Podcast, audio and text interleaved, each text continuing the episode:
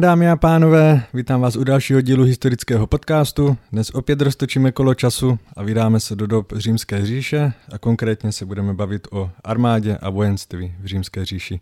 Mým dnešním hostem je archeolog a historik Tomáš Antoš, kterého tady vítám. Dobrý den. Dobrý den. Tak a můžeme to vzít úplně od začátku. Eh, kdo se mohl stát vojákem a vzhledem nějaké rozsáhlosti té armády a vlastně celkově toho římského území, eh, byli to pouze římští občané nebo třeba i otroci nebo eh, lidé z jiných koutů říše? To je samozřejmě velice dobrá otázka. Ovšem hnedka na začátku si musíme vymezit, kdy, kdy se pohybujeme.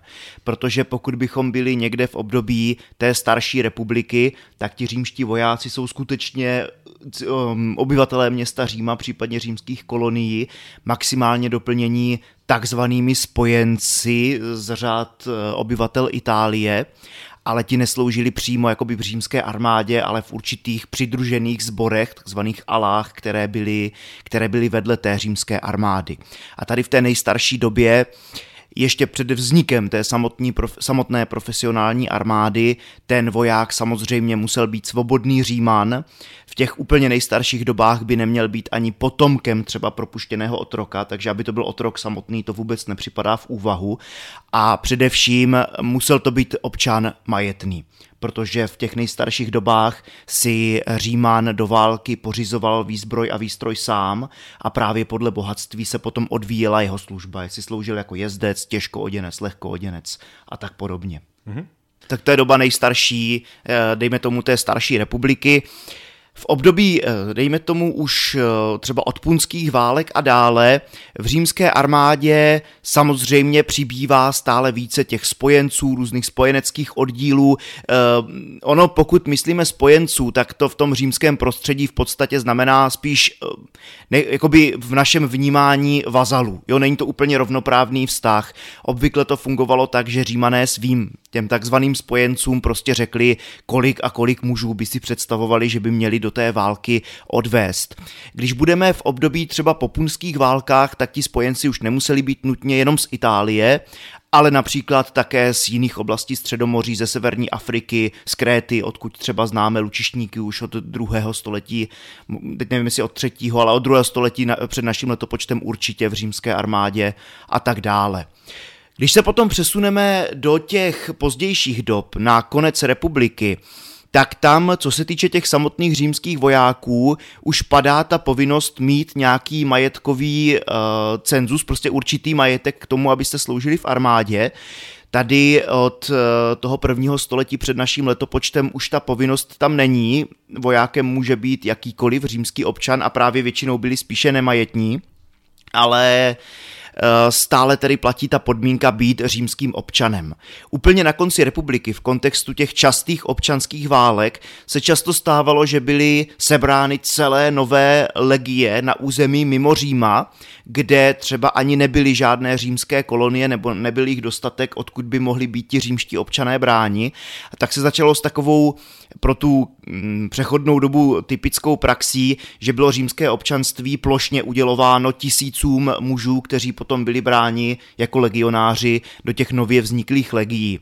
A v téhle té době, když budeme úplně na konci republiky, tak eh, přibývá i různých jaksi exotičtějších jednotek po boku té římské armády, ale tady eh, během konce republiky ještě nejde o integrální součást vojska. Jo, těch spojenců je tam spousta z různých oblastí eh, říše i toho pohraničí, ale ještě nejsou součástí říše, té říšské armády. Toto se změní dramaticky v období císařství, po uh, vládě císaře Augusta, který uh, teprve on mezi námi opravdu tu armádu profesionalizuje. Jo, je taková představa, že třeba po těch takzvaných máriovských reformách už ta armáda prostě byla taková, jako ji známe. Není to tak úplně pravda. Až v období toho Augusta můžeme skutečně mluvit a potažmo ještě císaře Klaudia, můžeme mluvit o tom, že se ta armáda stává skutečně profesionální, tak jak si to většina lidí představuje, přičemž ti vojáci, eh, vojáci v legiích ano, aspoň z počátku císařství byli obvykle z Itálie, kde už měli občanství všichni po takzvaných spojeneckých válkách, ale velice často ti vojáci už pocházeli i z provincií. A čím dále v císařství půjdeme, tím více bude vzrůstat vojáků, občanů z římských třeba kolonií, ale kteří se narodili v provinciích, konec konců budou přicházet i císaři, kteří pochází z provincií. A jeli, a to je jedna věc, že skutečně ti vojáci, jo, z Itálie jich je čím dál méně a méně. Eh, nejdéle se ta praxe vojáků z Itálie udrží u pretoriánské gardy, ale i tam časem budou přibývat lidé, kteří nejsou z Itálie. Ale vedle legií, tak od vlády císaře Augusta druhou polovinu té pozemní armády tvoří auxilia. Teď už jako profesionální oddíly, které mají také stanovený plat, stanovenou dobu služby, stanovené posádky, stejně jako legionáři. Rozdíl je v tom, že vojáci v auxilích nemuseli být římští občané v době toho nástupu. Mohli, a někteří i byli, ale nemuseli být. Jo, tam je ten, tam je ten rozdíl. Od dob císaře Klaudia, dříve to bylo spíše nahodilé, od dob císaře Klaudia se ujalo, že vysloužilci tady z těch auxiliárních oddílů a zloďstva dostávali římské občanství. Jo, ale jejich potomci nemuseli sloužit v legiích. V některých případech sloužili opět v těch auxiliárních jednotkách, protože mnoho z nich mělo velkou prestiž a jako byla tam ta tradice, jo, sloužit ve stejné třeba jednotce, jako sloužil otec, i když už jste byli občan. Potom, v, když se posuneme ještě dále do, té, do období třeba třetího století a dále, tak bude přibývat i vojáků, kteří vůbec nepocházejí z římské říše, ale z oblastí, které jsou třeba za ní, z toho pohraničí. Eh, ve třetím století přibývá třeba jezdeckých jednotek, které jsou na téhle bázi takových zprvu většinou nepravidelných, jo, těch takzvaných numerů a podobně, ale v pozdní antice, v období dominátu, už není vůbec nic zvláštního, že i rekruti v těch oddílech, které třeba stále nesou jméno nějaké legie, i když v pozdní antice. Ano, spousta těch legií ještě existuje, vznikají dokonce i nové legie, ale mezi legiemi a ostatními oddíly už není prakticky vůbec žádný rozdíl. Jo? Je to spíš jako věc názvu, tradice a tak dále. Hmm. Ty legie jsou taky většinou mnohem menší. A ti muži velice často už tedy pocházeli buď spoza hranic, většinou to byli Germáni, Sarmaté, Arabové a další, a nebo tedy z provincií, typicky z Balkánu, z Gálie a tak dál. Vy jste používal pojem římský občan. Můžeme si jenom v krátkosti vysvětlit, kdo to byl římský občan? E, to bychom mohli. E, římský občan byl člověk obdařen e, plnými právy, těmi nejvyššími právy, která v té říši byla možná.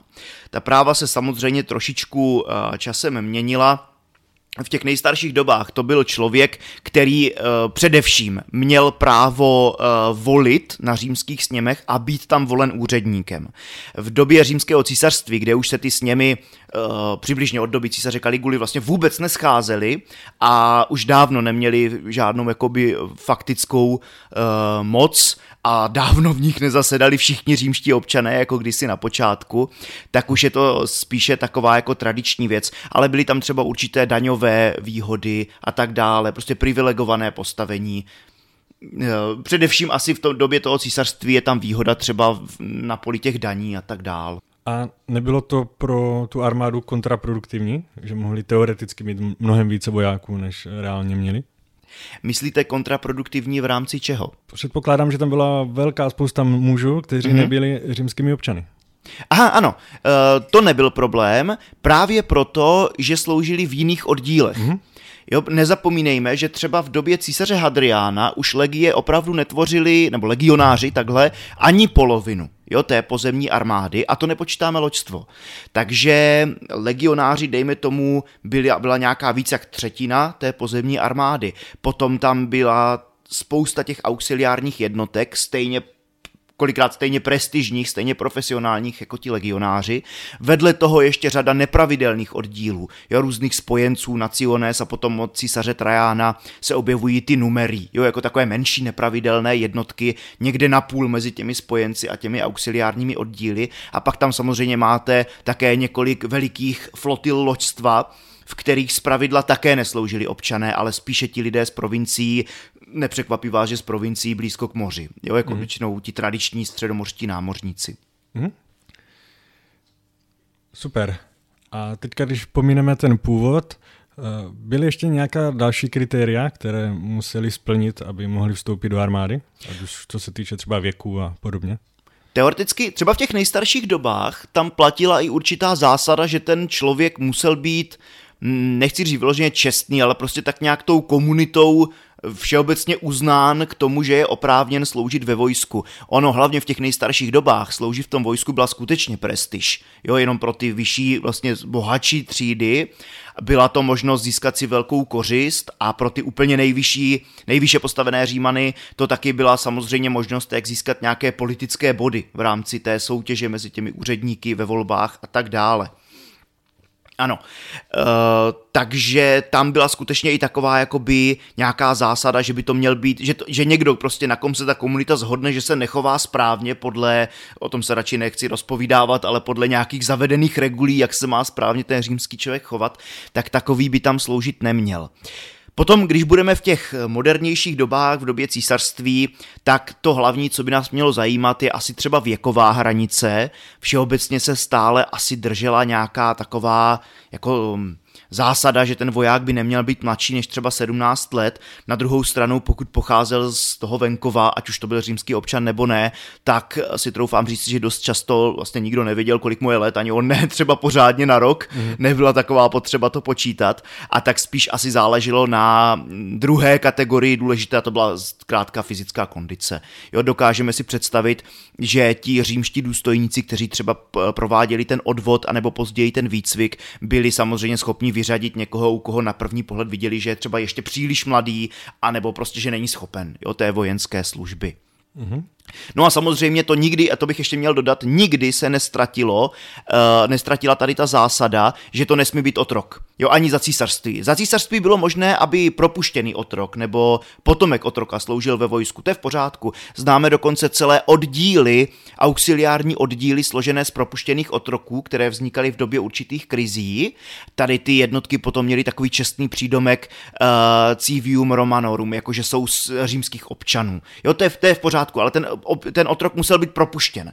Kdyby se třeba uprchlý otrok, dejme tomu, vydával za občana nebo za toho peregrína, za obyvatele prostě bez občanství a vstoupil do vojska a přišlo se na to, tak mu hrozil prakticky nejvyšší možný trest, trest smrti. Jo, to opravdu ne. Otrok do vojska prostě nepatří. Ani v pozdní antice ne. Ani tam to nebylo možné v řadách té profesionální armády. Druhá věc je, že v pozdní říši vznikaly jednot, jednotky takzvaných eh, bukeláriů, kteří ovšem eh, měli charakter spíše naprosto soukromých družin významných osob, významných senátorů, významných vojevůdců a tam ti otroci sloužit v podstatě mohli, ale to protože to nebyla pravidelná armáda. Jo, to už přecházíme prakticky do období toho raného středověku, kdy si ti mocní magnáti kolem sebe budují vlastní družiny. Jo, ale tam už neplatí ty zásady, které běžně pro římskou armádu známe. Když se zase posuneme o jeden krok dál, tak jak probíhal ten vstup do armády? Napadá mm-hmm. mě samozřejmě několik scénářů. První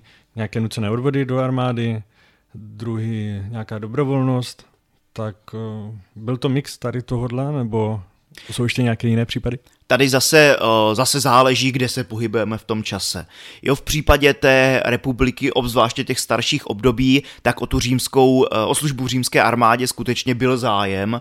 Jednak samozřejmě tam byl zájem na samotné obraně toho státu. Představme si třeba ty punské války, jo, typicky Hannibal v Itálii a tak dále. Druhak tam byl zájem na té kořisti, na té společenské prestiži.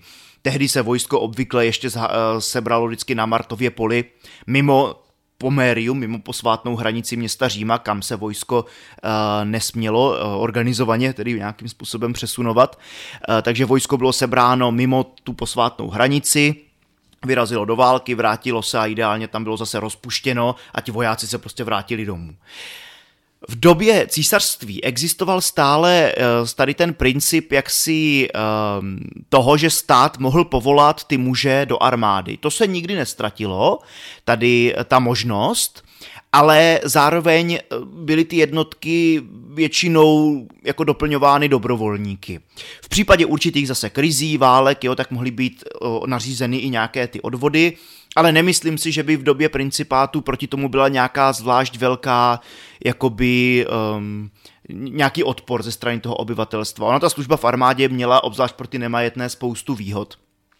Jo, takže máme jak dobrovolníky, tak odvedence, ale většinou to skutečně byli dobrovolníci, kteří se patrně přihlásili uh, nejspíše třeba na nějakém správním středisku v rámci té provincie, typicky třeba v úřadu nějakého prokurátora nebo v úřadu legáta. Ty provincie byly plné vojáků, kteří měli různé úřednické povinnosti uh, a sloužili třeba u úřadu toho místodržícího, toho legáta v té provincii nebo pro konzula a tak podobně.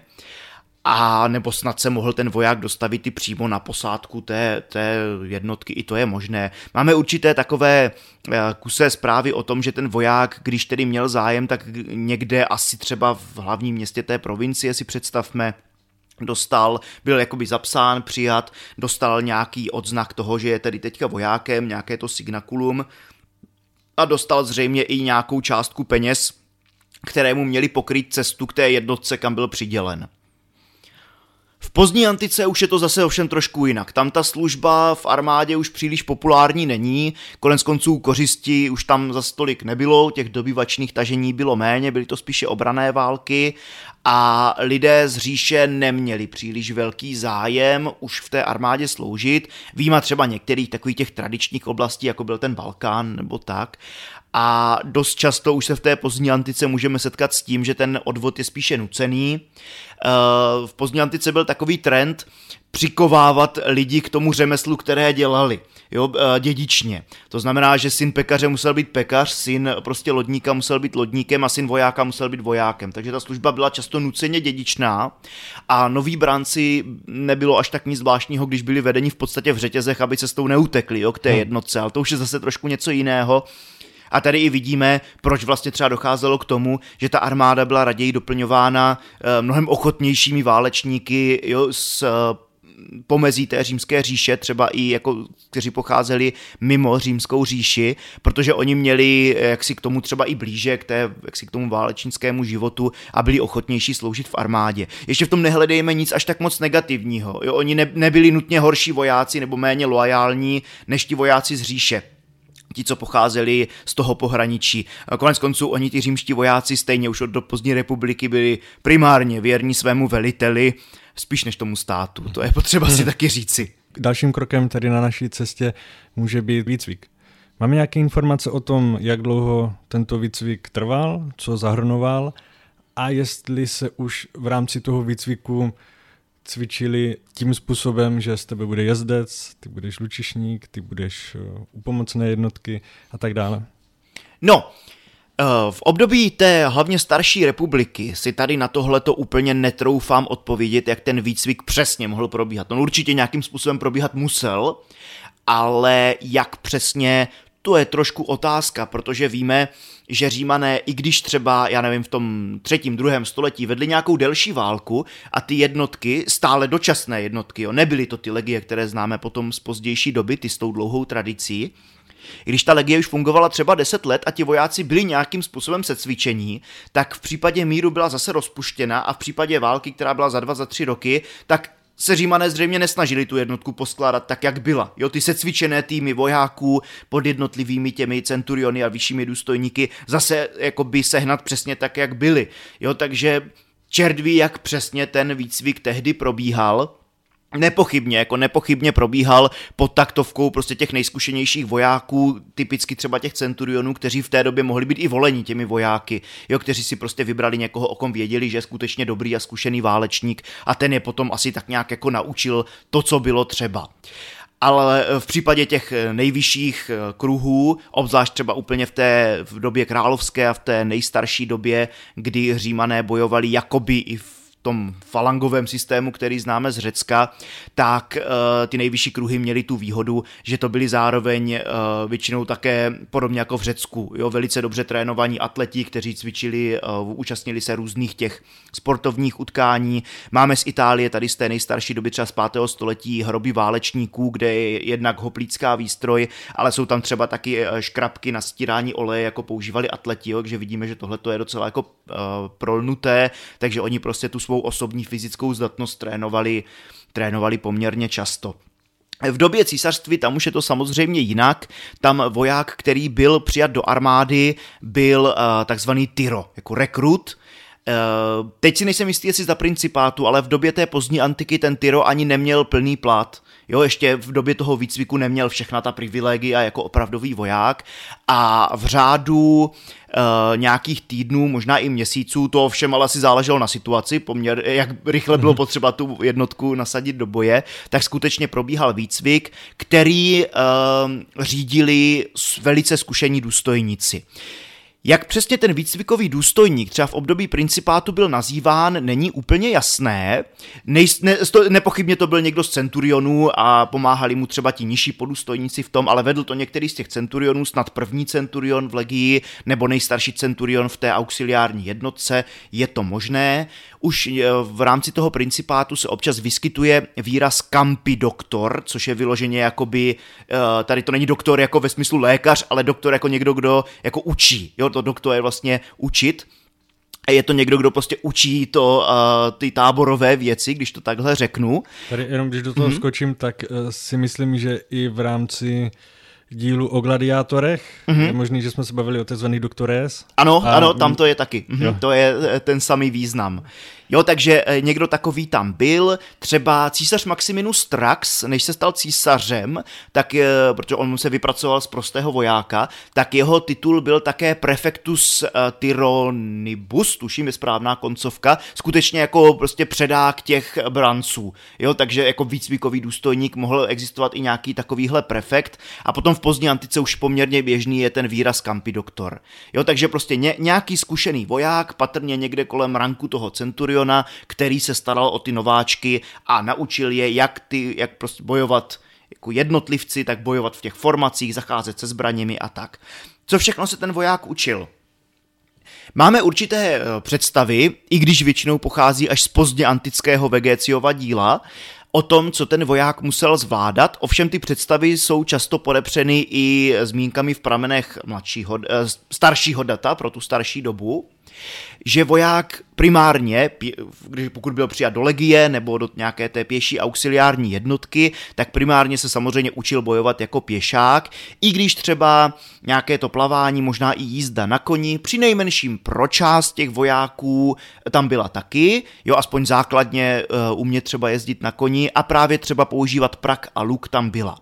Ovšem římané měli od období toho císařství také čistě lučištnické jednotky a tam samozřejmě výcvik byl jiný. Ten byl zaměřený především na tu lukostřelbu, Zprvu to nebyl takový problém, ti lučištníci se rekrutovali, já nevím, ze Sýrie, z Kréty, jo, eh, z oblastí dnešního východního Turecka, z Bitínie a tak podobně, kde to lučištnictví bylo opravdu velice dobře zavedené, jo, a ti eh, místní muži uměli většinou střílet už od mala, jo, takže šlo spíš třeba o to, aby si osvojili nějaké formace a ještě hlouběji prohloubili to lučištnické umění ale z, jak jsme zjistili, a to jsou poměrně nedávné poznatky, tak časem došlo k tomu, že do těch lučišnických jednotek byli celkem běžně přijímáni i muži z jiných oblastí říše.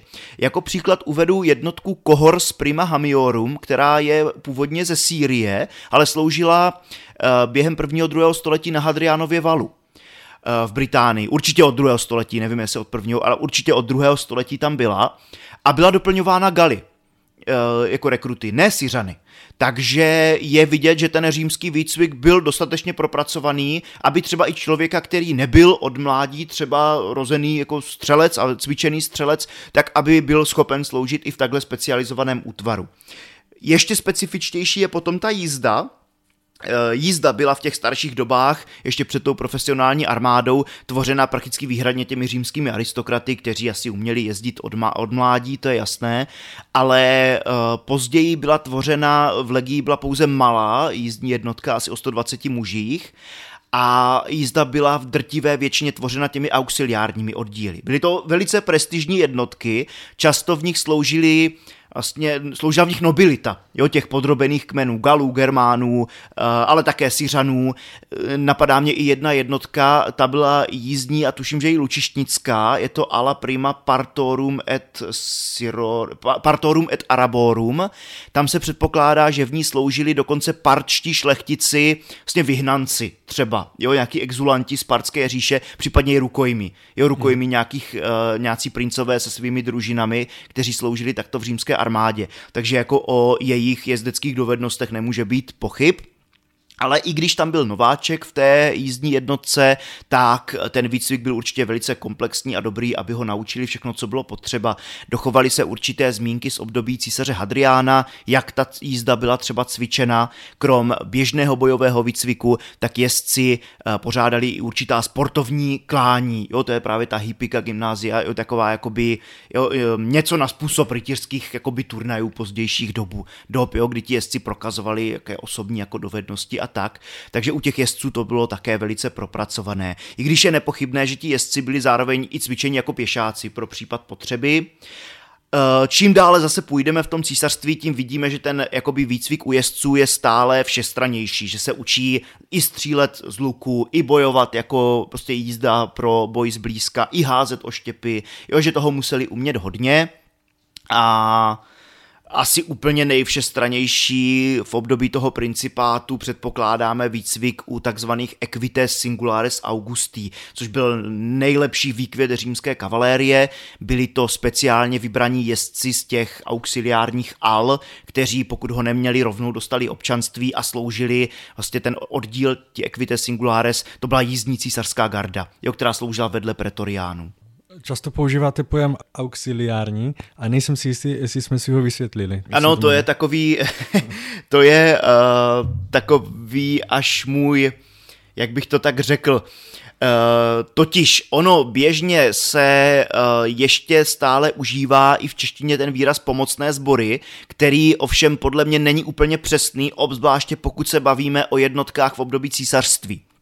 To pomocné sbory samozřejmě vzniká z překladu toho auxilia, co v tom nějakou tu pomoc slyšíme, ale tam uh, se jedná o ten kontext, protože pokud se bavíme o pozdní republice, tak auxiliární oddíly byly ty, které římskému vojsku vysílali na pomoc právě různí ti podrobení vazalští králové, klientští je správnější termín než vazalští, klientští králové, hmm. klientské kmeny a tak dále.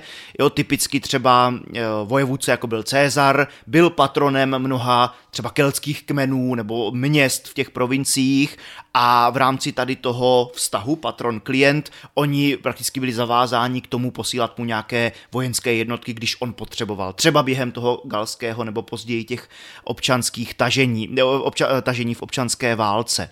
Jo, tak to byla auxilia tehdy. Ale pokud se bavíme o uh, té době císařství, tak už jsou to profesionální vojáci, stejně jako legionáři. Jo, krom to, té podmínky být občanem, tam vlastně není žádný rozdíl jak říkat, tím pomocné sbory není vlastně úplně na místě. Eh, já razím takovou, eh, takovou teorii, že pokud chceme říkat v císařství pomocné sbory, těm auxiliárním oddílům, pak bychom měli říkat legiím sebraná hotovost, protože to je v podstatě doslovný hmm. otrocký překlad toho slova legio, legie, legio, protože tam je to slyšet to lego sbírat, jo, lego, legere, sbírat, jakoby uh, nejen číst, ale i sbírat, jo, jakoby sbírat to vojsko do, hmm. voj, do té armády, ty vojáky, ale ale to je samozřejmě památka na ty úplně nejstarší časy, jo, kdy ty legie ještě nebyly profesionální útvary jako za císařství. Taky jste několikrát zmínil například eh, centuriony, kteří byli, předpokládám, nějakými důstojníky. Můžeme si tedy rovnou říct eh, nějakou hierarchii v rámci té armády? To bychom mohli. Kdy se třeba jednotlivé ty hodnosti objevují, to je samozřejmě trošku složitější.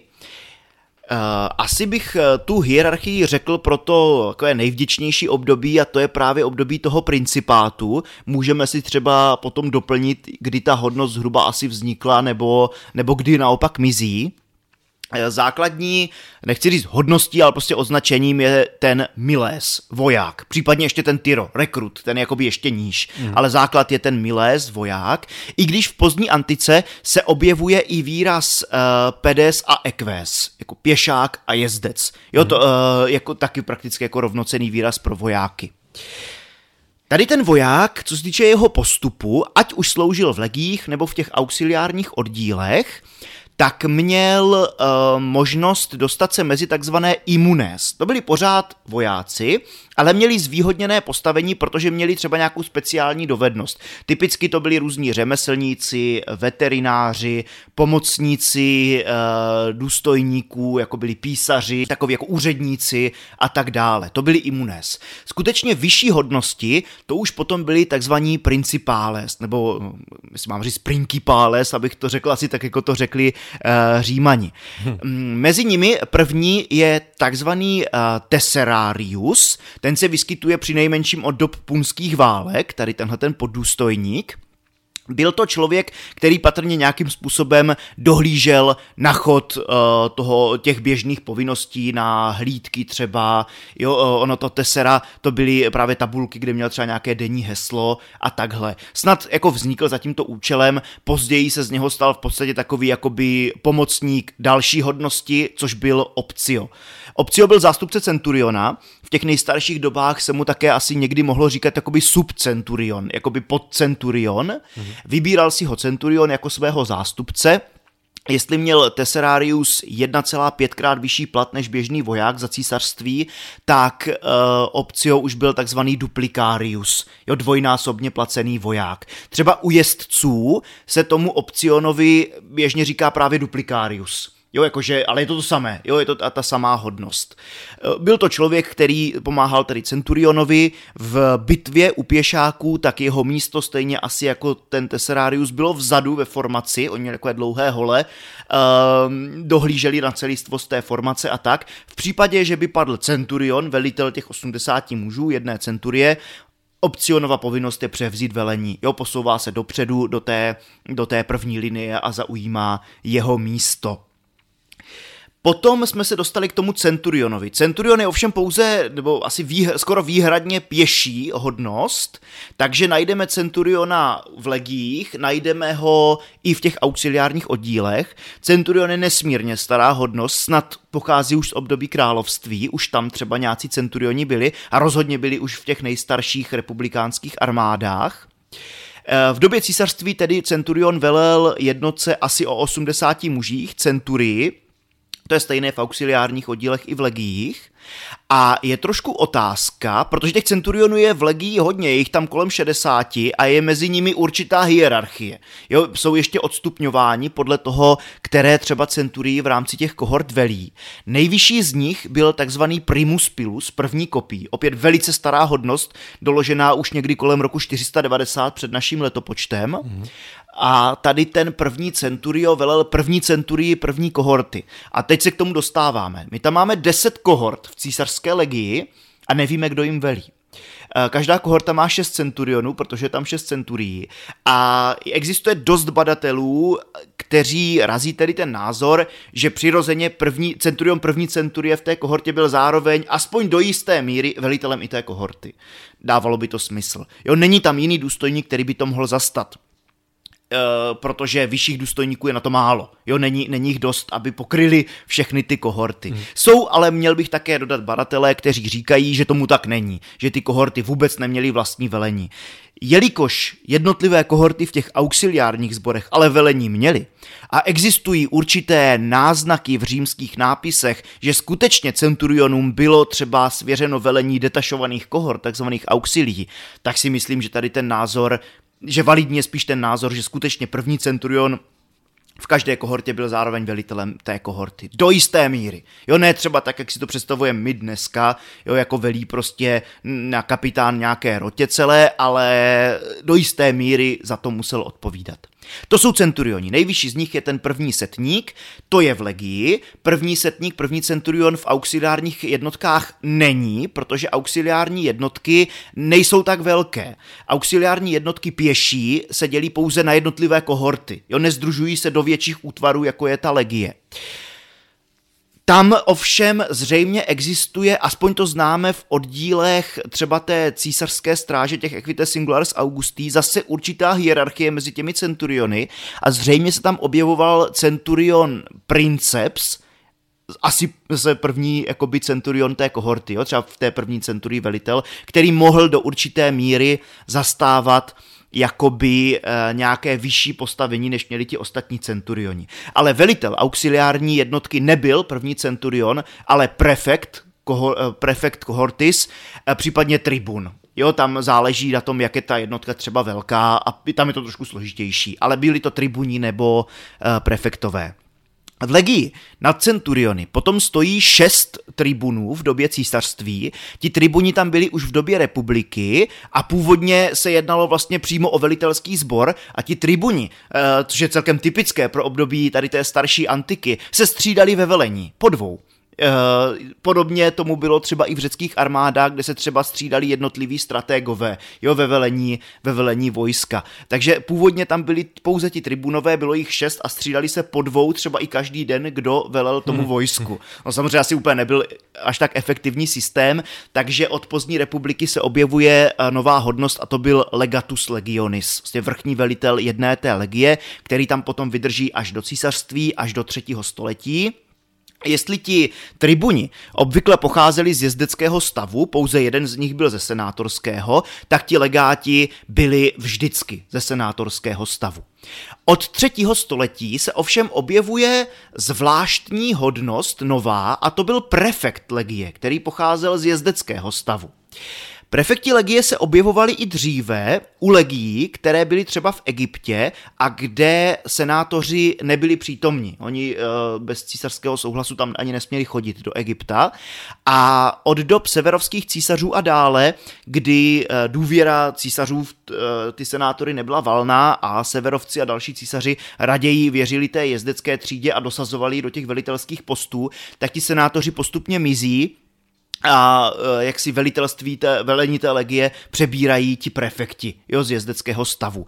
Patrně e, je dost dobře možné, že tahle ta hodnost se vyvinula ze starší hodnosti takzvaného prefekta tábora, prefekt castrorum, který tam také byl, při nejmenším od dob toho raného císařství je doložený. A byl to, dejme tomu, nějaký, e, většinou to byl bývalý centurion nebo tribun, byl to velice, velice zkušený voják, který sloužil eh, mnohem déle, než bylo třeba třeba víc jak těch 25 let, jak bylo tehdy zvykem. A de facto to byl takový rádce třeba toho legáta, jo, měl nějaké administrativní zase povinnosti a tak podobně. V pramenech, například bitva v Teutoburském lese, máme mnohokrát doloženo, že ti prefekti často třeba po té, co byl legát nějakým způsobem vyřazen z boje, přebírají iniciativu. On teoreticky druhý v té posloupnosti za legátem byl ten senátorský tribun, ale to byl mladý kolem 20. Hmm. Jo, takže nemusíme, nemusel asi vždy být třeba v té krizové situaci, jako byla bitva v Teutoburském lese, úplně schopný převzít tu, to reálné velení. Za to ten prefekt tábora byl velice, velice zkušený voják.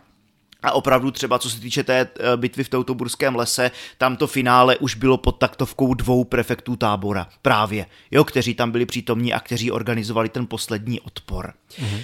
Je docela ovšem zajímavé, že ten prefekt tábora třeba v době císaře Augusta nemusel být úplně v každé legii, protože tehdy ještě byla taková praxe, že ty legie tábořily třeba i dvě v jednom táboře a ten prefekt tam byl pouze jeden. Ale tahle ta praxe byla postupně upuštěna a prefekt byl potom v každé jednotce. Jo, v každé legii, ne v auxiliárních jednotkách. V tom případě bychom si mohli ještě říct nějaké rozdělení té armády v rámci jednotek, legií a tak. Uh, můžeme. Aspoň, aspoň nějak Můžeme určitě. Aby jsme, si, aby jsme vlastně viděli, o čem jsme se teďka bavili v rámci ano. těch kohort a tak. Ano, ano, ano. Ještě bych možná dodal, ono to s tím souvisí, že jsem vynechal jednu hodnost, která stojí trošku mimo ten uh, žebříček toho velení a to byly nosiči odznaků. Uh, oni byli také duplikári, dvakrát placení, stejně jako ten Opcio a snad tedy měli, dejme tomu, nějakou vyrovnanou hodnost, jako měl ten Opcio, ale nepodíleli se asi přímo na tom velení.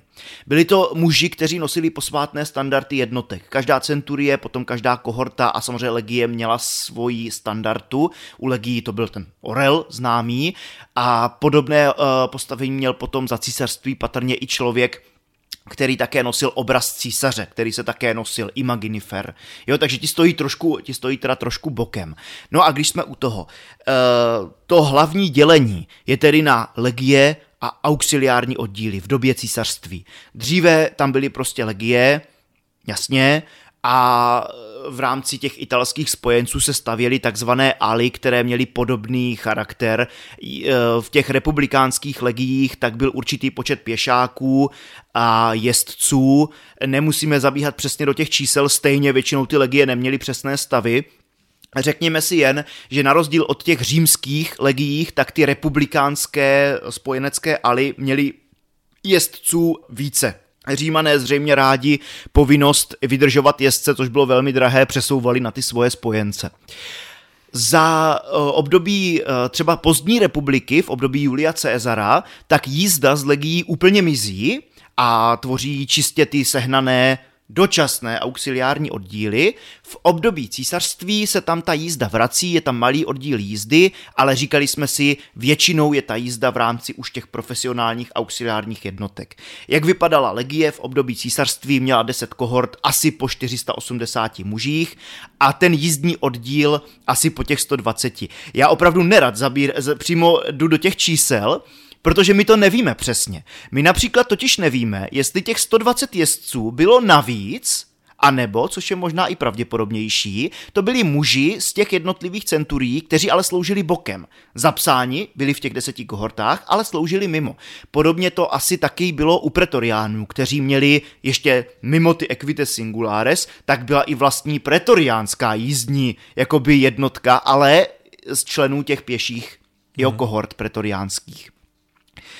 To je tedy ta uh, legie.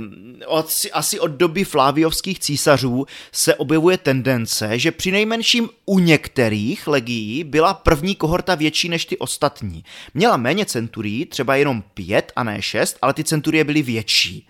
Ale jestli to bylo u všech legií a že jich bylo asi 30 v období principátu, to si netroufám tvrdit. Jo, to rozhodně doložené nemáme.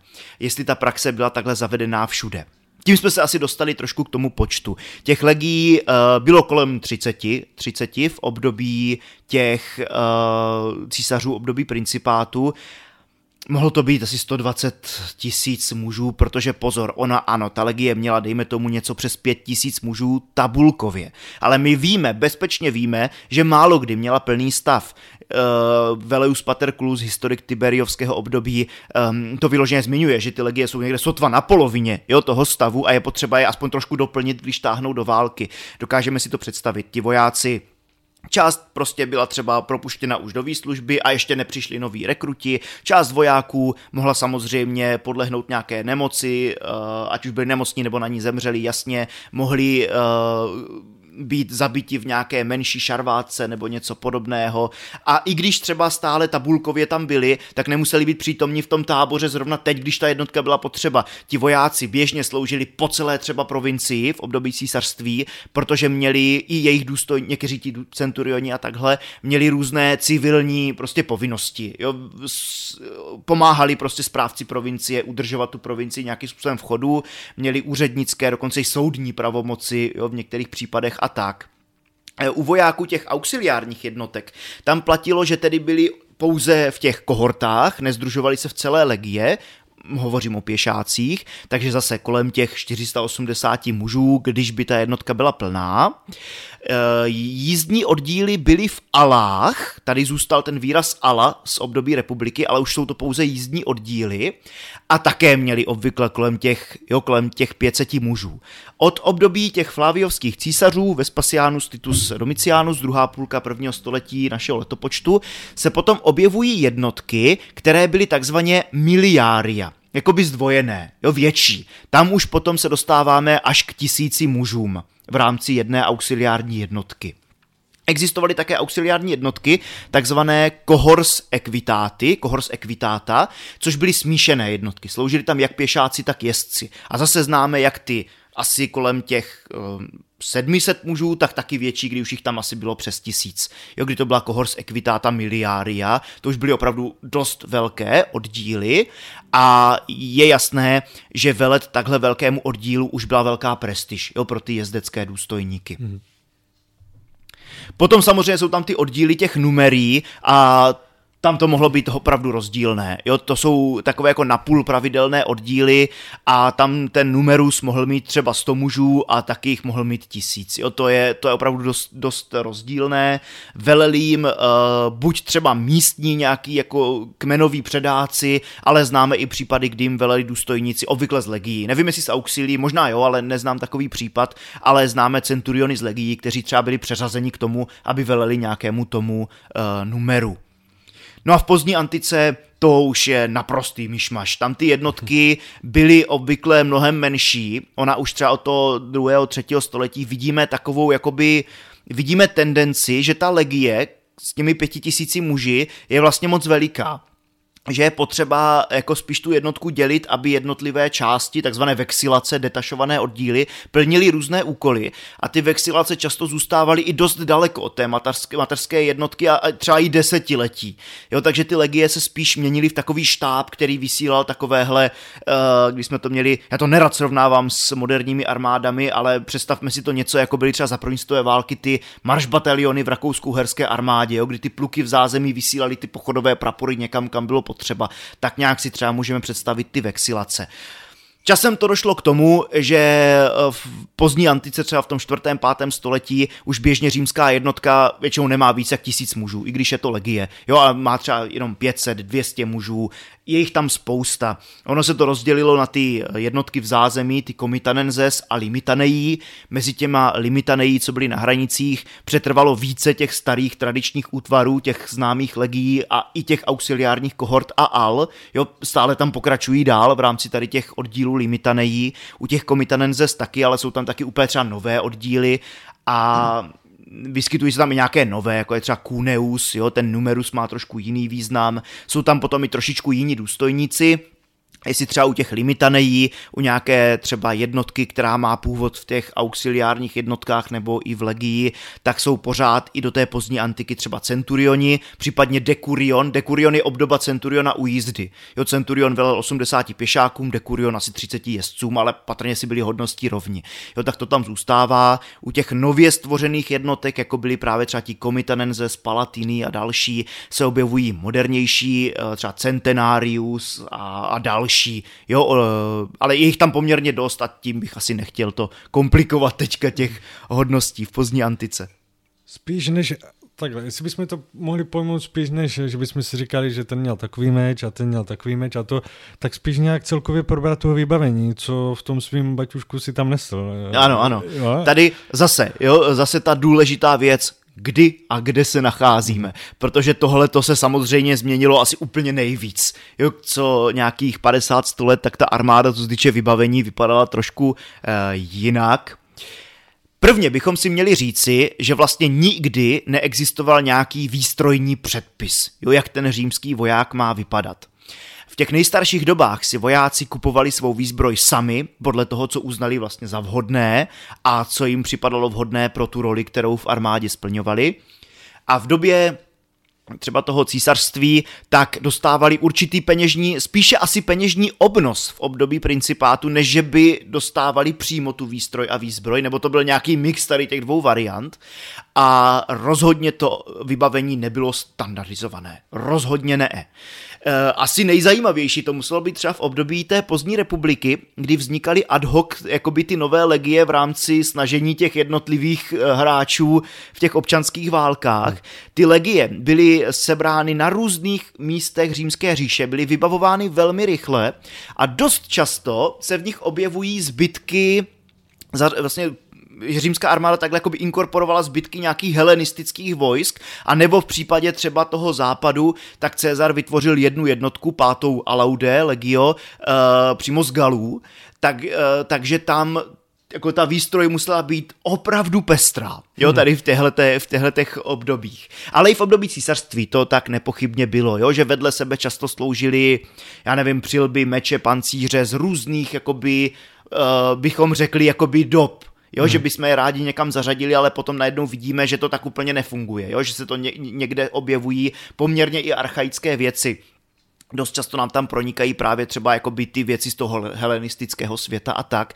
I v období císařství totiž byla taková, uh, už se netvořily legie takhle, že by jsme zabrali nějakou zemi a místní armádu, jako by udělali z ní legii, ale dělali se z nich ty auxiliární profesionální oddíly, to je ono. Jo, takhle třeba císař Trajanus zařadil královskou armádu z Nabateje a byla tam. Hmm. Uh, teď nevím, jestli to byl Nero, za Nerona, tak byla třeba do římského loďstva jako jedna flotila, jedna klasis, tak uh, byla zařazena flotila Bitynijského království. Jo, uh, doufám, že Bitynijského, jednoho z těch, co jsou tam na tom východě. Jo, to bylo zcela běžné, takže dokážeme si představit potom rozdíly ve výstroji třeba mezi takovým námořníkem z téhleté flotily a námořníkem třeba z Raveny. Jo, takže jasné. Pokud uh, jde o to, co ten voják, jak říkáte, co sebou uh, nosil během toho tažení, tak kromě své vlastní výstroje, výzbroje, pancíře, meče, oštěpů, kopí a tak dále, což už taky mezi náma bylo nějakých 20-25 kg i se štítem, tak uh, nosil i takové ty běžné věci k potřebě, jako určitě ten třeba nádobí na vaření, jeho zásobu nějakého jídla, pochopitelně třeba nějaké přikrývky, jo, na spaní, Eh, mohl nosit eh, právě i dávku nějakých potravin, jo, která byla potřeba. Potom úplně takovou nejzákladnější organizační eh, jednotkou za toho císařství asi dříve bylo kontubernium, osm mužů. Za principátů patrně to kontubernium nemělo svého velitele, v pozdní antice je tam jakýsi dekánus, jakoby desátník v podstatě, ale nevíme, jestli jim jako vložně velel, spíš za ně nějak odpovídal.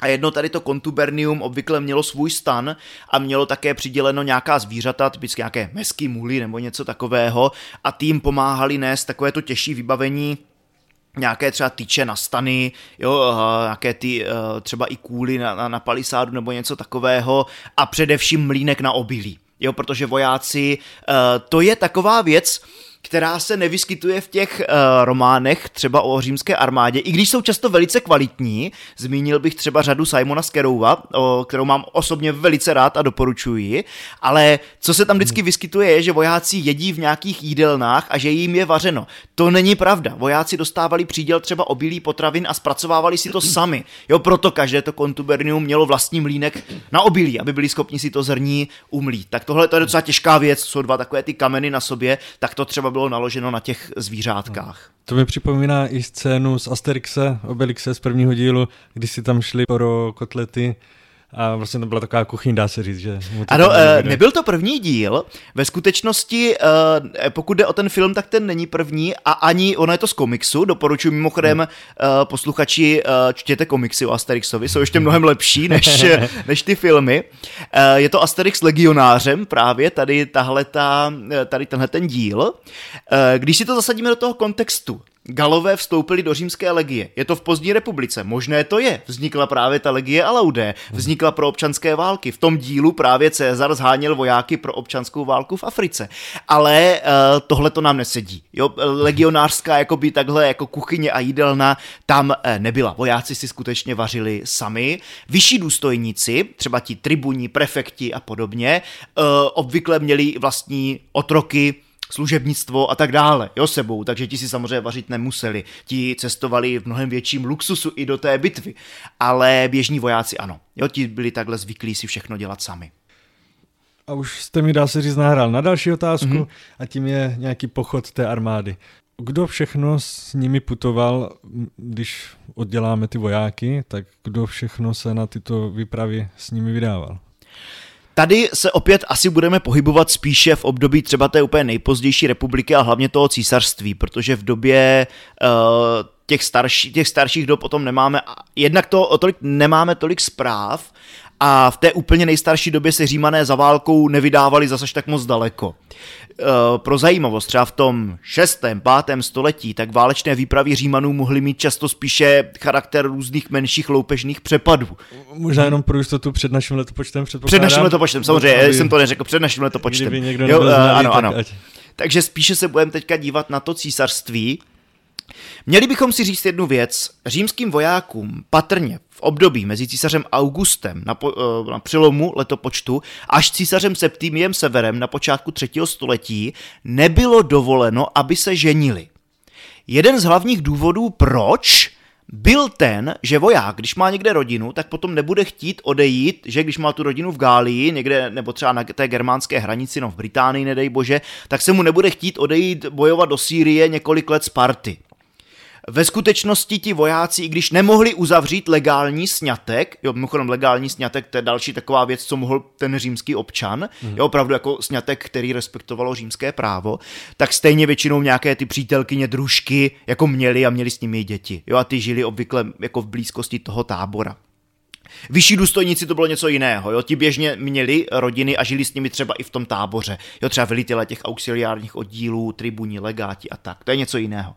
Ale uh, tím jsem vlastně načal to, kdo se s tím vojskem přesunoval. Dost často, pokud ta jednotka změnila uh, právě svoji uh, posádku, jakože se to občas stávalo, že byla převelena jinám i na delší dobu, tak právě ten pochodový proud byl potom následován třeba právě tady těmi rodinnými příslušníky vojáků a dost často třeba i různými obchodníky nebo dalšími přidruženými osobami, které prostě své živobytí měly založené na těch, na těch vojácích. Pochopitelně, pokud ta jednotka mašírovala už opravdu do války, třeba za hranice římské říše a tak, tak ten civilní doprovod byl samozřejmě menší. Jo, ti civilisté by se tam objevili, třeba, já nevím, dátské války, nebo tady u nás markomanské války, objevily by se spíše až v období, kdy už ta, to území je nějakým způsobem spacifikováno, kdy už je tam bezpečněji.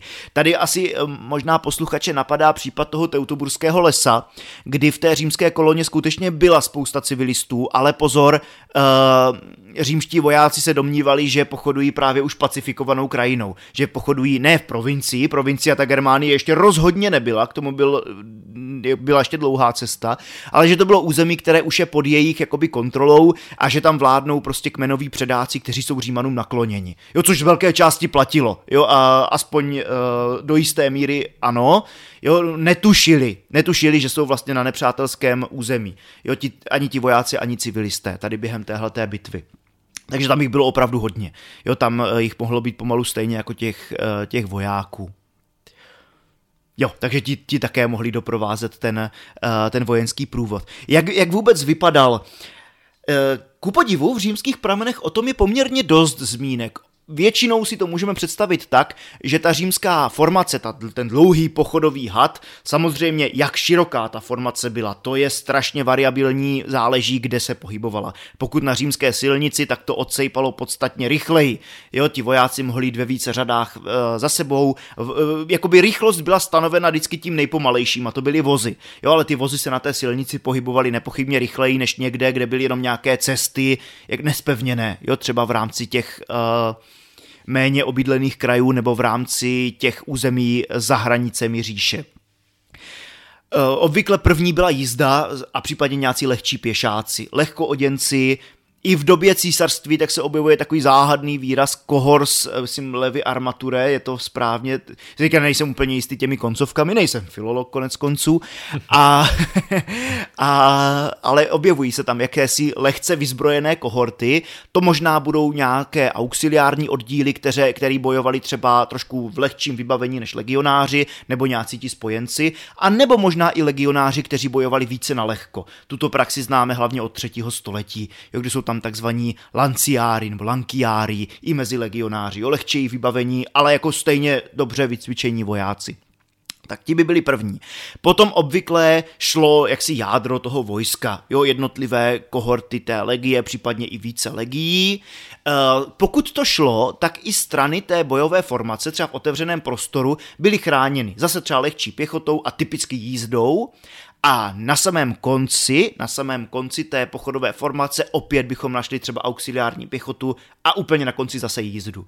Jo, ta uh, jízda je pohyblivá, že jo, takže je dobré, když ji máte všude okolo, aby mohla pružně reagovat na nějakou situaci.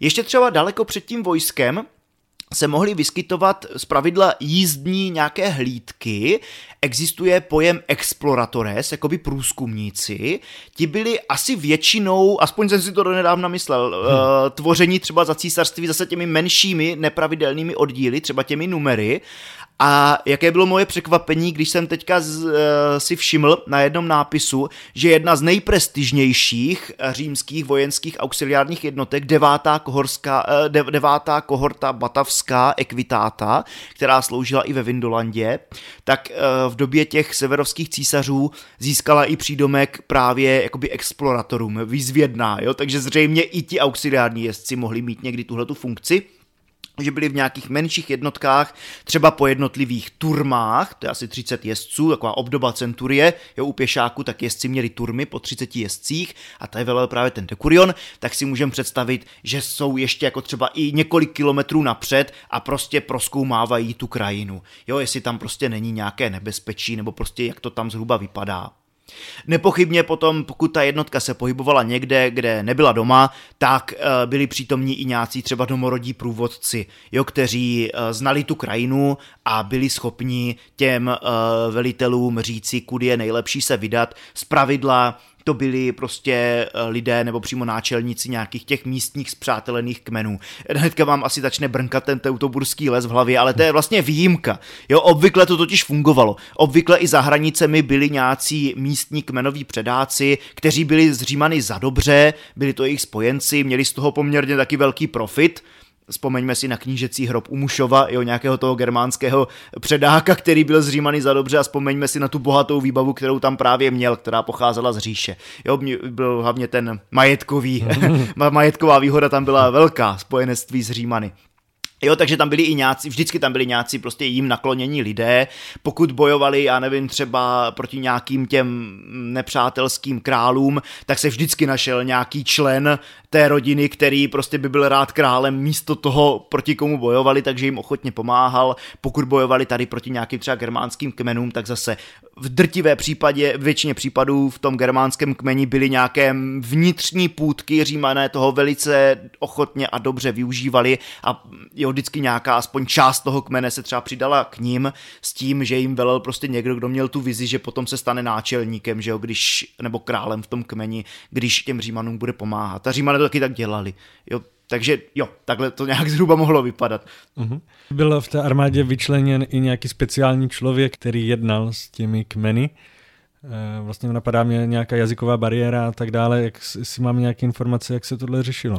Vyloženě, kdo by jednal s těmi kmeny, že by to byla jenom jeho povinnost, to tam e, nemáme. Ideálně s nimi jednal přímo ten že jo, vojevůdce nebo prostě nejvyšší římský důstojník nějaké té dané oblasti. E, někdy byla tady takové ty dílčí jednací nějaké povinnosti směřovány centurionům, ale ne vždycky teda s nejvyšším úspěchem, protože ti centurioni třeba byli schopni jakoby uh, velitelé a důstojníci, ovšem ne vždy to také byli schopni diplomaté, jo, takže někdy docházelo k určitým takovým třenicím, teď mě napadá právě e, začátek batávského povstání, kdy centurioni se k tomu uh, germánskému obyvatelstvu na římské straně, jo, v rámci té říše, které, právě z obyvatelstva, z kterého se rekrutovali ty velice prestižní oddíly, auxiliární a schopné, tak se chovali právě jako k, veli, jako k porobeným a chovali se tam nedobře na tom jejich území, což právě taky mohlo vyprovokovat potom to povstání, jo, takže ne vždycky to bylo úplně, úplně tak, jak by mělo tady to tohleto. Co se týče jazykové bariéry, to si nemyslím, že by byl problém, protože všichni lidé v římské říši asi nemuseli úplně mluvit plyně latinsky, ale dá se říci, že to byla taková, jako je dneska prostě angličtina, jo? něco, co tak nějak každý nějakým způsobem ovládá, aby se domluvil a nejinak tomu bylo pravděpodobně i za hranicemi. Teď hovořím hlavně o té západní půlce říše. Na východě měla stejnou funkci řečtina. Jo, ono, i když Řím si podrobil ta helenistická království na východě, tak eh, ta řečtina, přece jenom ta řecká kultura byla velice silná a i když ti lidé na východě třeba se nějak jako latinsky i jako dokázali dorozumět, tak ta řečtina tam zůstala vždycky silnější. To je i důvod, proč potom jakoby ta středověká podoba té římské říše, ta byzantská říše, uh, proč tam uh, asi od toho 7. století převládla řečtina. Jo, protože to nebylo tak, že by si ji znovu zavedli, ona tam pořád byla. Ona jenom prakticky už jakoby nebyl důvod vlastně mluvit latinsky, hmm. jo, když tam nebyla ta západní, ta západní část. Takže tou řečtinou nebo latinou jste se asi tak nějak s každým domluvili. Mm-hmm. A když se ještě vrátíme k tomu konvoji, mm-hmm. tak ještě jedna věc, která mě k tomu napadá, jsou nějací řemeslníci. Vy už jste teda zmínil, že někteří z vojáků měli i další dovednosti, které využívali. Ano.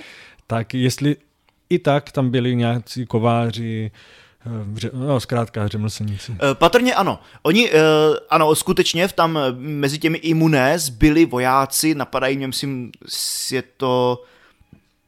No, prostě tam byli třeba jako nějací výrobci jako štítů, snad i mečů nebo nějací opraváři a takhle v rámci těch vojáků, ale do značné míry to patrně bylo závislé na řemeslnicích, kteří následovali jo, tu armádu a nebyli přímo vojáky, a nebyli zařazeni jak do té legie, ale prostě následovali vojsko a dělali pro ně. Asi nejlepší a nejvýmluvnější příklad si můžeme uvést přímo tady od nás, protože v, z prostředí těch markomanských válek a z prostředí hradiska e, na Mušově římského, tak právě máme doloženy objekty, které byly patrně tedy dílnami, kde byly ne nutně jako vojáci, ale prostě řemeslníci, kteří pracovali takhle pro armádu, eh, spravovali tam právě ono pořád ty o ty pancíře, šupinové, jiné, prostě furt tam něco vypadává, něco se opotřebovává, jo, takže pořád je tam na tom, co dělat takže to asi nebylo vůbec jako špatné, eh, práce bylo dost, jo, a bylo možné takhle jakoby pracovat pro tu armádu. Vojáci byli placeni, takže si zřejmě u toho řemeslníka mohli nechat takhle něco opravit nebo vyrobit něco lepšího.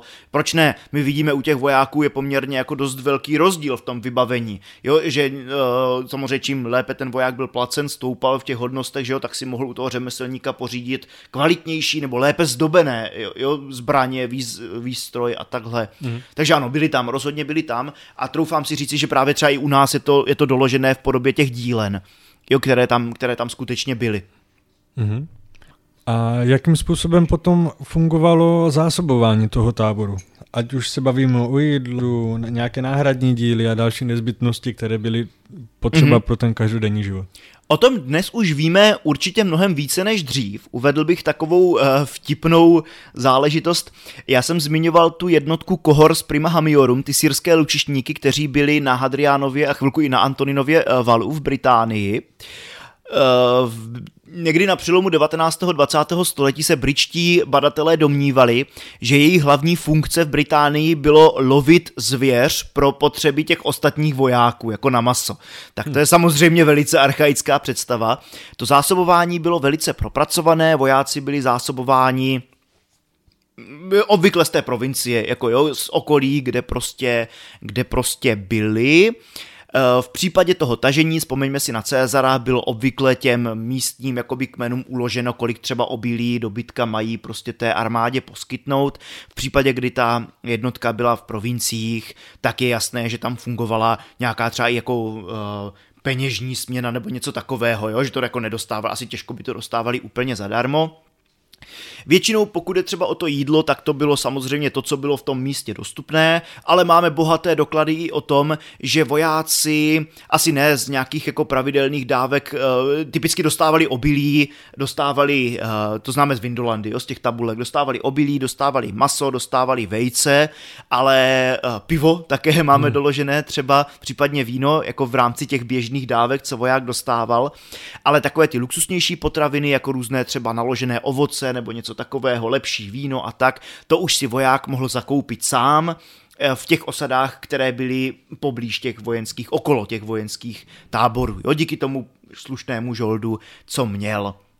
Pokud jde o nějakou jako eh, Nejsem si schopen teďka úplně jako odpovědět na otázku, jestli každá jednotka dostávala třeba určité množství, já nevím, železa nebo něčeho takového, hmm. jo, na opravy tady, a to nevím, spíš asi se to dělalo nějak třeba nárazově, že se zakoupilo něco na opravu těch uh, potřeb, těch oštěpů a tak dále, nebo to bylo čistě na těch řemeslnících. Jo, to jsou takové otázky, které už těžko, těžko zodpovědět. Uh, málo, málo co by nám k tomu mohlo úplně napovědět a je jasné, že to mohlo být jako i různé v různých dobách a na různých místech tahle ta praxe. E, pokud je třeba o oblečení, tak jsou doložené jakési prostě dílny třeba oblečení pro vojáky na východě, ale to rozhodně neznamená, že by všichni vojáci prostě nosili stejnou uniformu, jo? že by prostě byla, byla jedna prostě vojenská tunika, která by se běžně těm vojákům dostávala v období toho principátu určitě ne, to znamená, že třeba i móda těch vojáků, a vidíme to konec konců na jejich náhrobcích, mohla být dost rozdílná, jasně, protože pokud voják slouží v Británii a pokud slouží v Sýrii, že tak i ty, i ti, díky těm podmínkám, tak prostě je to trošku jiné, ten jeho oděv a tak dále. V pozdní antice existovaly uh, jako fabrice nebo fabriké, jako by vyloženě už dílny vojenské, které měly produkovat nějaký vojenský materiál a dodávat ho těm jednotkám, ale ne vždy vždycky asi byly tady ty dílny schopné pokryt tu potřebu. Jo, takže tam pořád byla tady ta tendence nakupovat si vlastní, jo, zařizovat se prostě podle toho, co je tak nějak kde k dispozici. Mhm. Ještě mě napadá doručování pošty. Doručování pošty, eh, pošta eh, nespadala přímo pod armádu. Římané měli poměrně rozpracovaný systém státní pošty. Eh, tohle nespadá úplně do mé podrobnosti, hmm. napadá mě spíš kolega pan magistr Knobloch, který se mnou dělá doktorát taky, to je víc jeho, tady hmm. tohleto, ten se víc zajímá tady o tohleto. Ona, ta pošta totiž byla poměrně dost spojená i třeba s výzvědnou činností, on se právě zabývá tady těmi speciálními různými agenty a tak v období císařství císařství, ale uh, pokud jde třeba o komunikaci mezi těmi jednotkami, mimo tu státní poštu jako takovou, protože uh, tahle ta asi byla ještě rychlejší, tak to by asi nebyl takový problém, protože ti vojáci mohli zároveň vždycky fungovat i jako poslové. To se uvádí i třeba jako jeden z těch důvodů, proč ty legie mají ten jízdní oddíl. Jo, že to byly vlastně poslové nebo něco takového, spojky mezi jednotlivými těmi kohortami i mezi většími oddíly vojska.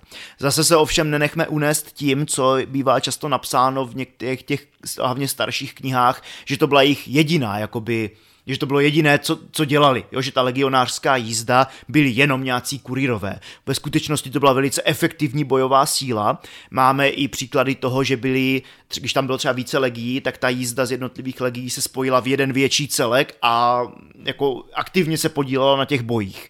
Jo, takže nebyli to jenom nějací takový jako poslové, ale mohli mít tuhle tu funkci. Jo, byli na koních, tak Takhle bych si to asi představoval. Jo, že byli vojáci prostě vysláni jako kurýři k té dané jednotce. E, dost často mohli nést nejen třeba nějaké rozkazy, ale patrně i třeba čistě osobní korespondenci, protože to máme doložené právě v těch pevnostech na Hadriánově valu, kdy je tam korespondence i osobní mezi veliteli těch jednotek, eh, těmi prefekty obvykle, eh, dokonce tuším i mezi jednotlivými centuriony, mezi těmi kohort, kohortami a dokonce i korespondence mezi manželkami těch prefektů. Jo, takže dokážu si představit, že i k tomu byla, hmm. jakoby, tak řeknu, zneužita třeba jako možnost těch vojenských kurírů. Mm-hmm. Existovalo něco jako volný čas, trávení volného uh, času. Určitě, určitě. Tak Nějaká to, zábava. Samozřejmě, takového. samozřejmě. A k tomu toho máme doloženo i poměrně dost, protože voják samozřejmě i po té, co už nebyl rekrutem, tak uh, jasně, měl nějaké strážní povinnosti, nepochybně se stále cvičil, protože to je potřeba cvičit pořád, že jo, jak boj, tak ty formace a tak dále. Ale uh, ale ten volný čas tam nepochybně byl a voják ho trávil buď třeba péčí o svoje vybavení, jo, když si ve volném čase něco opravoval, leštil a tak dále, anebo se i s těmi svými kamarády mohl vydat vlastně mimo ten tábor, když zůstali v táboře, ano, mohli. Jo, známe třeba spoustu deskových her eh, z období antiky, které si vojáci mohli ve chvilce volna třeba zahrát nebo takhle. Známe spoustu sportů, včetně toho známého harpasta, jo, takové té římské verze rugby, ale i jiné míčové sporty, dokonce i něco jako je florbal, jo, jeden relief, kdy jsou tam vyložené jakési hokejky vidět hmm. a míček, to všechno klidně vojáci mohli hrát. A mimo ten tábor potom se obvykle velice rychle objevila nějaká ta civilní osada. Jo, tady když hovořím o tom táboru, tak hovořím o období císařství. Jo, uh, striktně. Protože stále tábory mají právě vojáci až od období Augusta. Jo, za republiky ne ne, ne, ne, byli většinou ubytováni někde v nějakém městě nebo takhle, jo, ale nebyli, nebyli v těch stálých opevněných táborech, takže mluvím o císařství tak u těch táborů vznikly ty civilní osady, zprvu nějaký zhluk domečků, později se to rozrůstalo, až tam třeba vzniklo plnoprávné římské město, to známe spoustu takových případů, uh, patrně právě třeba Vindobona, že Vídeň, Aquincum a tak dále a spousta měst třeba v Británii, ale i na, na, na dalších místech. A tam byla možnost navštívit určité ty hostince, ty kaupony nebo něco takového. Byly tam samozřejmě nevěstince, lupanáry, protože jasně, to také známe z toho římského prostředí. A co jsem chtěl hlavně říci, tak uh, v blízkosti těch římských táborů velice často nacházíme taky amfiteátry. Amfiteátry pro ty vojáky. Uh, protože třeba když vezmeme to Carnuntum, které tady není daleko, kde byla sídlem uh, 14. legie, doufám, uh, tak tam je větší amfiteátr, který zřejmě sloužil obyvatelům toho města a menší, který mohl sloužit těm vojákům. Známe i případy z, z toho réckého limitu, kde poblíž nějaké té auxiliární pevnosti pro auxiliární kohortu asi o 500 těch vojáků se nachází amfiteátr, který má asi 500 sedadel. Takže je jasné, že to je vyloženě jako budované pro ty vojáky, že tam se pořádali nějaké ty gladiátorské a podobné hry, Samozřejmě ne na takové úrovni jako v Koloseu v Římě, jo, ale pořádali vyloženě pro ty vojáky, jo, pro jejich zábavu. Zajímavé je, nevím o jediném případu, kdyby bylo poblíž římského tábora divadlo. Hmm. Tak asi do divadla tak nechodili, ale, ale ty gladiátorské arény tam známé jsou.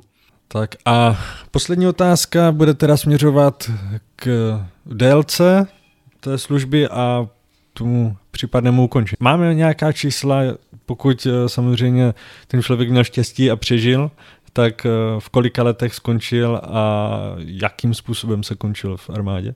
Samozřejmě zase na závěr ještě opět je jednou potřeba zmínit, záleží zase v které době se pohybujeme.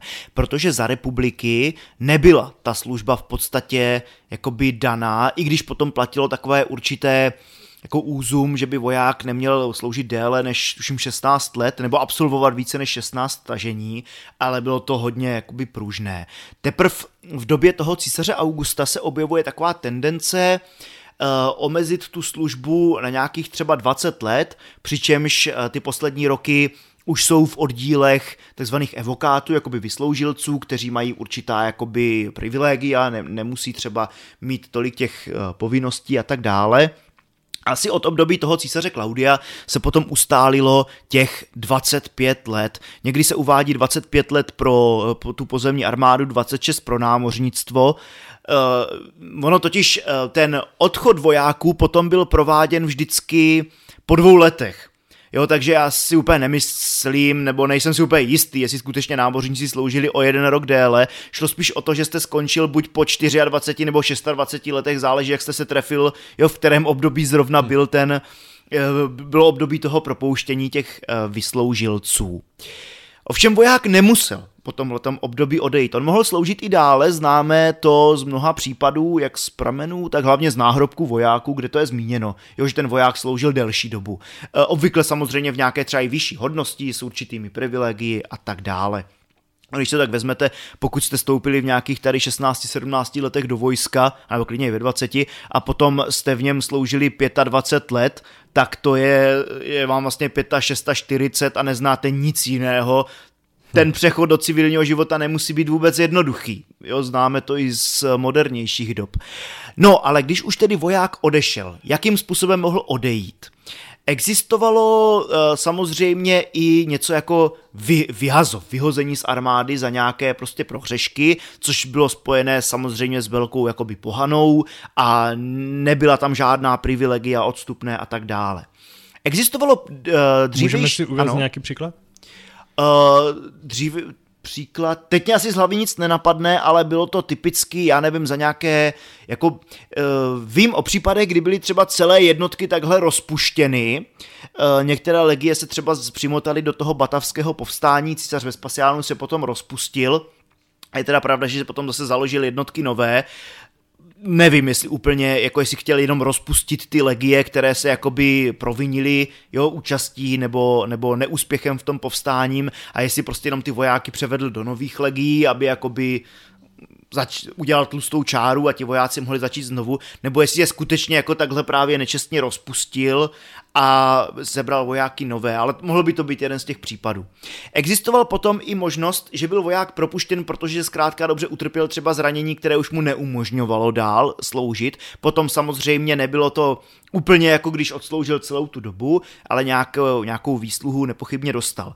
Nejlepší samozřejmě bylo přečkat celou tu službu, protože s tím bylo spojené poměrně velké odstupné. V době té pozdní republiky tak byla běžná ta praxe, že vojáci dostávali půdu třeba na těch dobitých územích a tak, kde mohli začít hospodařit. Eh, v době císařství to někdy tak bylo, někdy byla spíše praxe dávat vojákům nějaký finanční eh, jakoby obnos eh, k tomu odchodnému. Ono totiž Víte, ta půda nemusela být vždycky až taková výhra, protože antika, ta římská říše směřovala k tomu, že eh, co se týče té zemědělské výroby, tak prim hráli ti nejbohatší senátoři, případně jezdci, kteří vlastnili obrovská latifundia a ti menší zemědělci nebyli konkurenceschopní eh, proti ním, jo, takže často potom upadali do různých dluhů a tak podobně. Ne, skutečně to nebyla moc výhra, jo, eh, tam se snažit o nějaké menší, o nějaké menší farmaření.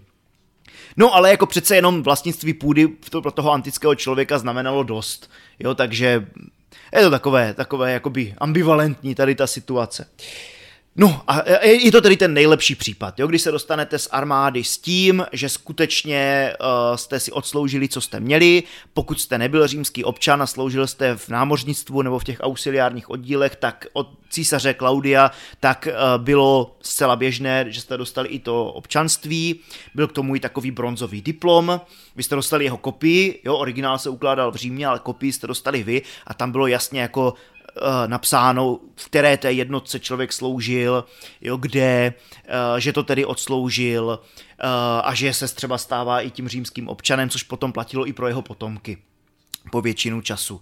Jo, což bylo poměrně důležité, protože potom ti se na to, to byl dokument, kterým jste to mohli dokázat, jo, třeba při nějakém soudním sporu nebo něčem, něčem takovém. Uh, jestli vojáci dost často, hlavně legionáři, ale i mnozí v těch auxiliárních oddílech pocházeli z těch nejnižších vrstev společnosti za císařství a za pozdní republiky, tak uh, mohli často odcházet jako velice bohatí lidé. Známe případy, kdy tady ti vojáci, třeba bývalí centurioni a takhle, se stávají součástí elit třeba v těch římských městech v provinciích, stávají se i třeba duoviry nebo triumviry, vlastně takovými dvoj nebo troj starosty těch měst, on tam obvykle nebyl jenom jeden starosta nebo jeden předák toho města, ale bylo jich tam více.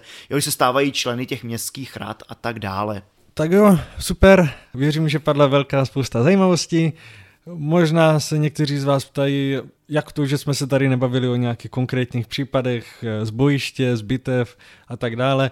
Je to proto, že bude ještě druhý díl, kde bychom měli už teda zavítat přímo někam do nějakého bojového prostředí a bavit se o i třeba nějakých konkrétních bitvách, konfliktech a vlastně dění na tom, na tom bojišti. Takže dneska jsme to vzali tak jako z obecna, a přijde ještě jeden díl. Takže já bych vám chtěl teda poděkovat. Já děkuji moc za pozvání. Mohli, že jsme se mohli potkat a popovídat si. Vám všem, kteří jste nás poslouchali až do konce, moc krát děkuji. A my ještě budeme pokračovat eh, vlastně části, eh, která bude na Hero Hero. Takže moc krát díky a naslyšenou u dalšího dílu.